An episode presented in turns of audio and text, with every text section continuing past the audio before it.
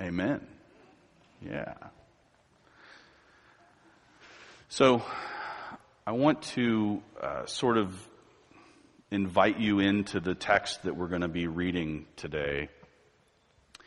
And periodically I'll be, I'll be looking at something in, in the Bible and I'll come across something unusual and I'll think, you know, oh, this will be great. I'll discover some great hidden truth here. Rusty knows that feeling. Um, only to find out that it's not really hidden. It's a great truth, but it's been there for thousands of years, uh, just kind of waiting for me to stumble across it. So I was reflecting this week, and, and actually in previous weeks, on this on this concept of forgiveness and what it is that God calls out of us as humans in terms of forgiveness. And in sort of a, a nerdy journey through that question, I came across this one passage in the Gospel of Luke where there's a different word that is used for uh, forgiveness, for our call to forgive, than, than what is used anywhere else in the New Testament. And so in this little passage, there's a word that's translated, you know, forgive, uh, and it's actually a different root and a different word altogether than every other translation in English that, that says that we're to forgive. And I thought, I wonder what's up with that. I wonder if there's something different or unique in the Gospel of Luke in this particular. And so here's here's the uh, here's the, the, the conclusion at the front of the of the message. There's nothing different about this particular passage. It is interesting that Luke uses a slightly different word. The word he uses means to release or um, separate from. And so he says, you know, you are to separate from, you are to release, and you will be released, is sort of if you translated it literally.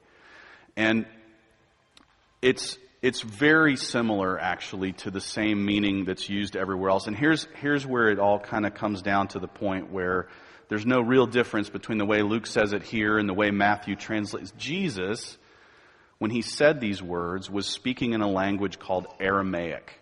It was the local language of his day.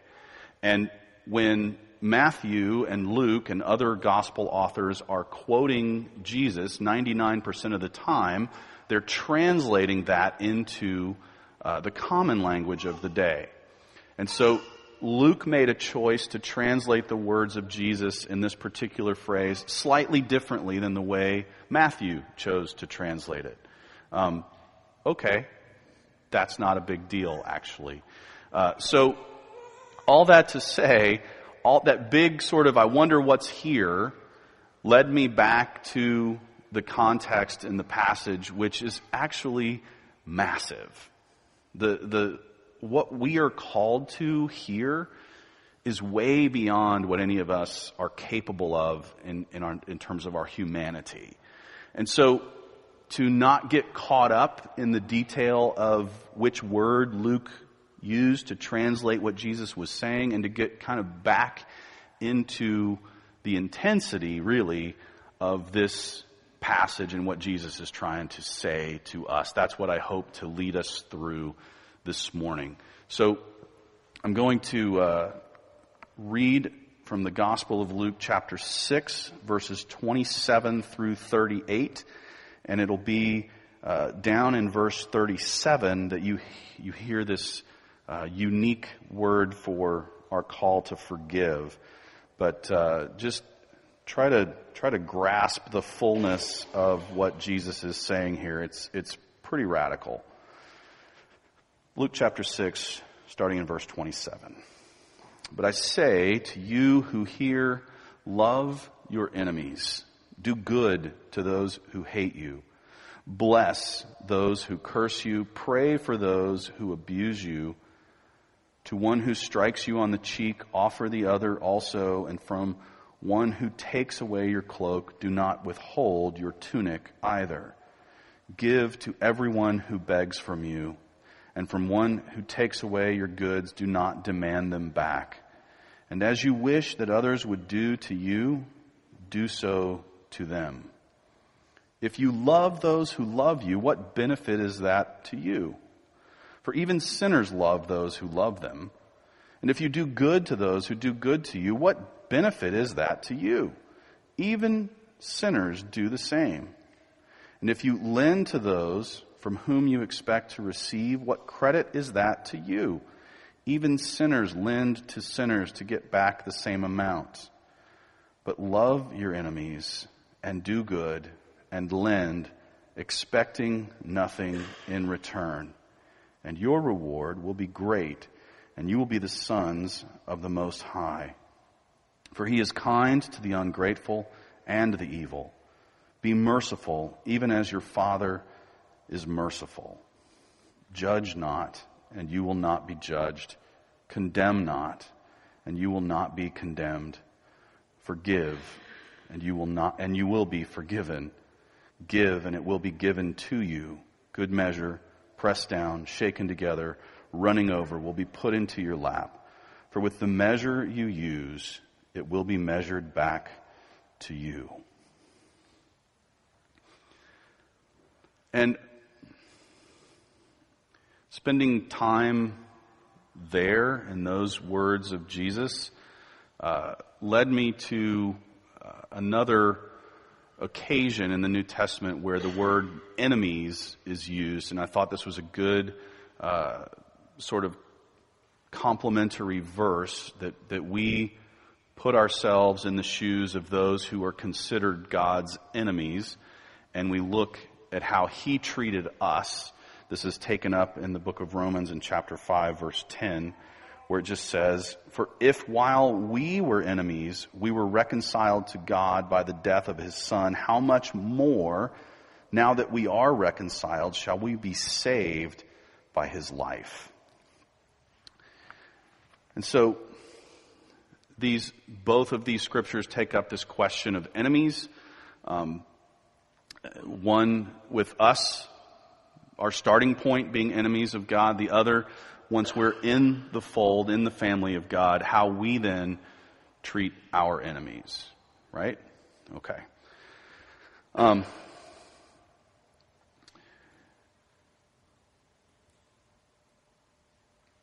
as I was saying to the kids, there is what we could call the human impulse. As, as I was sort of, so one of the things that I often do when I'm researching a passage is I will go read uh, the the commentary by a guy named John Calvin. He lived about 400 and something years ago. Um, and I know you would find that dreadfully boring. That's okay. I'm into that kind of stuff. And interestingly, on this particular passage, Calvin just goes off. He was, he was a, a pastor and a, uh, a civil leader, um, very prolific writer, um, great mind, and so his pastor's heart just like comes right out of the page as he writes about this. And he says, "We treat judging other people like a sport. It is a blood sport, and we love it." And every one of us has a little a little game going on inside of us as we look at other people and we judge them and we, we peg them and we decide how terrible they are. And he says, and those scrutinies are never applied to ourselves. We never turn that lens around. And I, I was struck you know, if, if somebody comes out that clearly in 1545, this, we're talking about something that is truly universal to the human condition. This impulse that we have to, to judge others, to uh, respond to others in kind, but not in kindness. So we, we, we are approached by an enemy and we give them back what they deserve or what we think they deserve. And Jesus has to be, when he's speaking these words for the first time, just blowing the minds of the people listening to him. Like, like the kids were like, what do you mean? What do you mean if he takes my coat, I give him my shirt? What's crazy? Yes, it is. It's totally crazy uh, to bless someone who's cursing you, to um, pray for someone who's abusing you. So let's let's try to get toward or move toward what Christ is calling out of us here.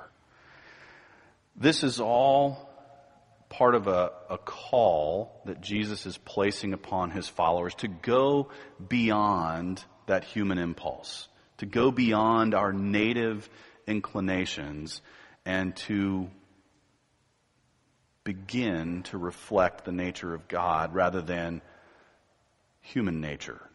All right.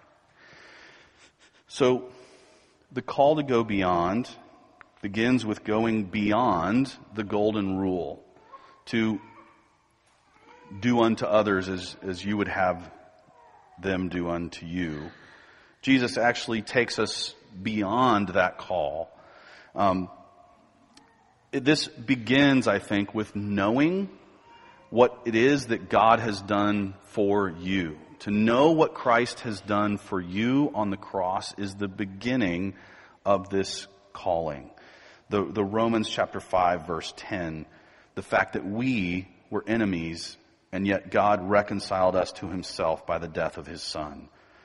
To know what Christ has done for us, that he died for the undeserving, and that he lives for our completion. It's the idea that God is not finished with any one of us at this point. And he, he may never be. It, eternity may be an eternal growth into and toward the fullness of who God is and who he calls us to be. And so, this is our beginning point, if you will. And God looks at us and says, Oy vey, you're a mess. you're a mess. You're a mess of human impulse. And I love you. And I'm going to go to the cross so that you can have a different source for life. And he does this on our behalf through the death of his son, through suffering and anguish and sorrow, in order to bring us hope and joy and life. And so it begins there with this understanding, this knowledge of what God has done for us through Christ. And that moves directly into a call to show our enemies what God has shown to us as his former enemies, to put ourselves out for their sake, and to put yourself in their shoes, to turn that lens around, so to speak, and reflect on how painfully similar we all truly are at, at the heart of it of, at the end of the day. The amazing thing about grace is we are all so far from holiness and righteousness that our need for grace is truly equal here. I, I really can't, and we'll get to this in a moment, I can't judge you.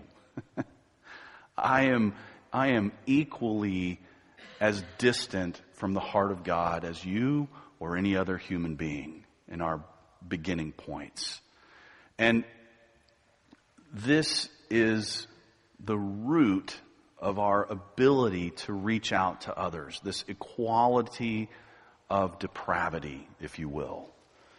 And so we put ourselves out for the sake of others. We put ourselves in their shoes. We go beyond the golden rule. And we go beyond what is expected of us. Jesus moves in this passage uh, into a whole uh,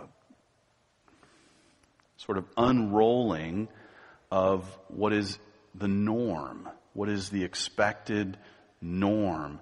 Uh, of course, we love people who love us. That's a cakewalk. Um, of course, we're kind to those who are kind to us. Duh. Well, some people aren't, but you know, we're not talking about that right now. Um, you know, of course, these are these are the givens of human interaction, and Jesus says that doesn't get you anywhere. There's no there's no challenge there. There's no challenge in in being kind to someone who's already being kind to you. That's a breeze.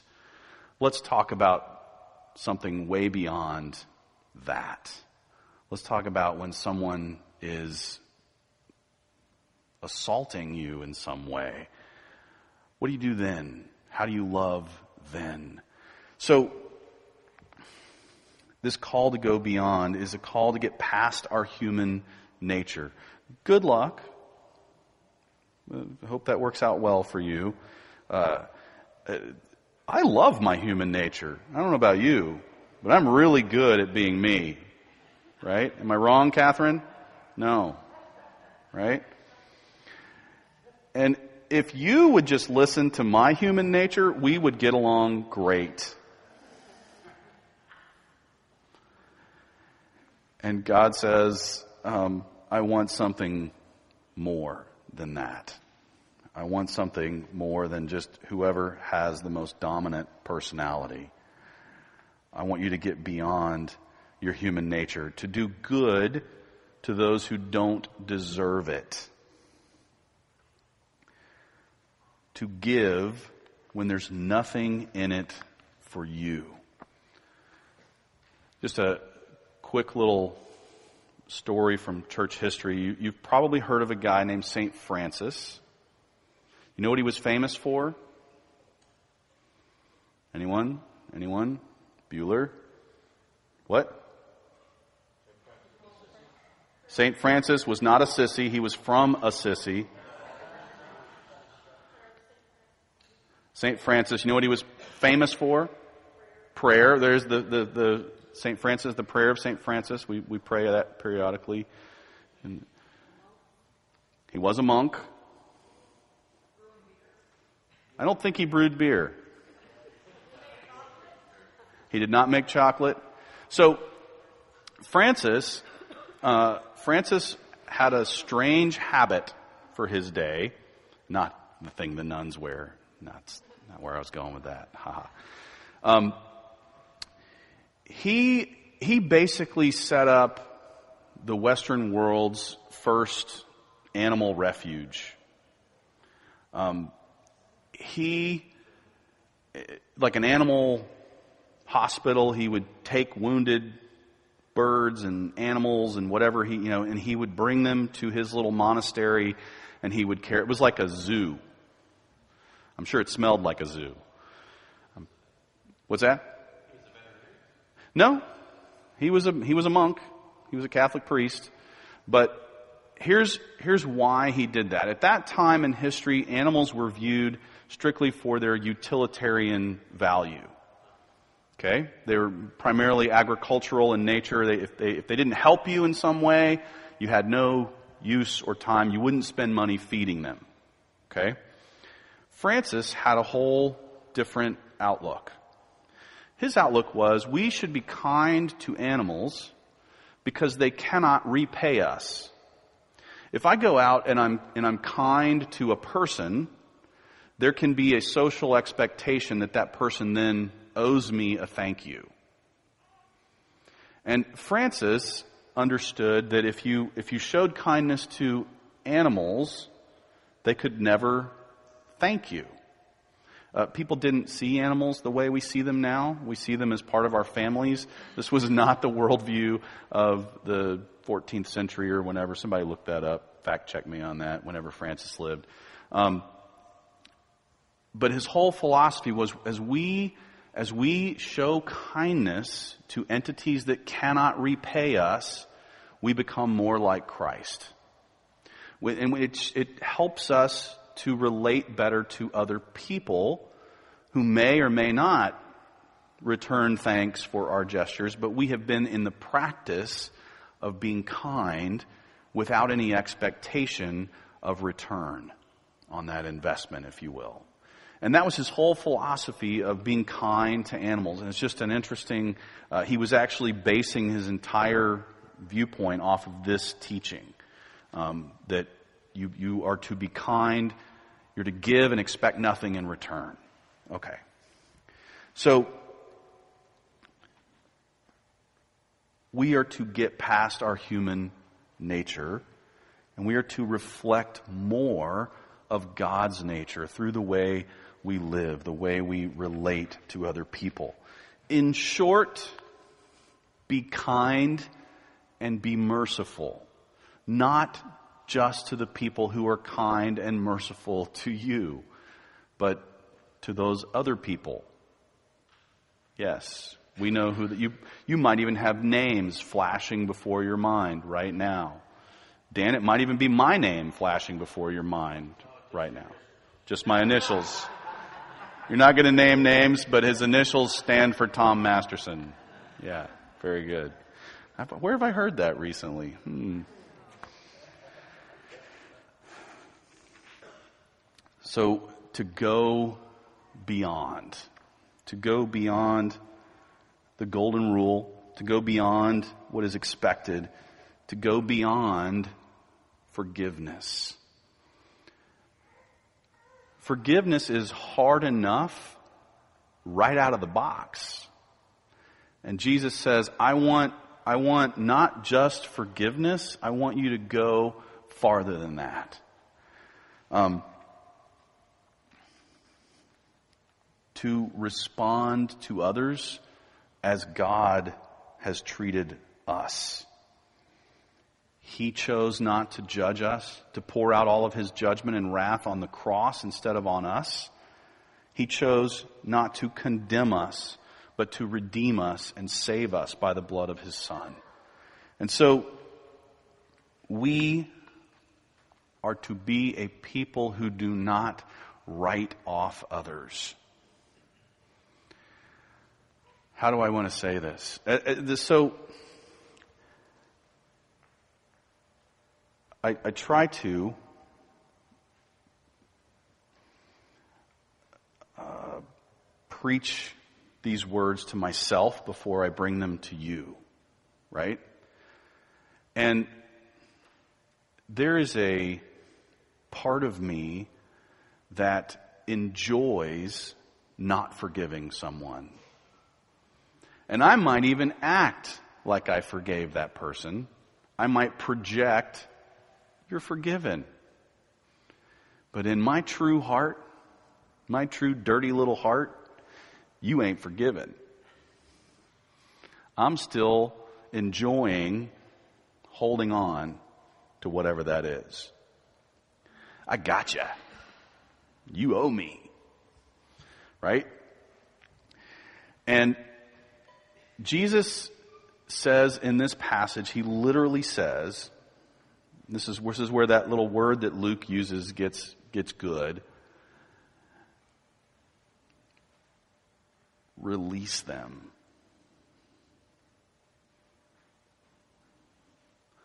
Loosen them away is kind of how it goes literally. Um, release them. And it's an interesting choice of words. It has other meanings at different places in the New Testament. It's not the only time the word is used. It's just the only time the word is used where it means to forgive, to let someone go. And this is a is an enormous call.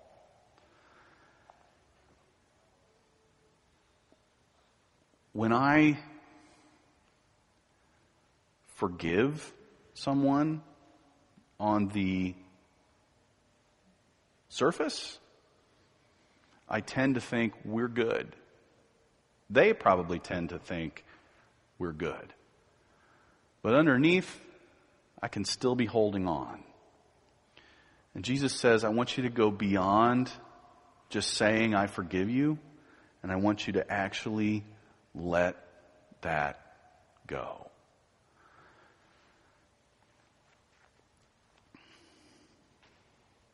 We are to respond to others as God has treated us. We're to give ourselves as God gave himself, to release others from our unforgiveness, and give away grace at every opportunity. Jesus, as he sort of concludes these thoughts on loving your enemies, he he rolls it all down into judge not and you will not be judged, condemn not and you will not be condemned, forgive and you will be forgiven, give and I will and it will be given to you. It is tempting to look at this like karma. I am 100% sure that Jesus was not teaching karma. He was taking a truth and turning it upside down to force his listeners to re examine what they believed. The truth goes like this You are forgiven, therefore forgive. You have not been condemned. Therefore, do not condemn. You have not been judged. Therefore, do not judge.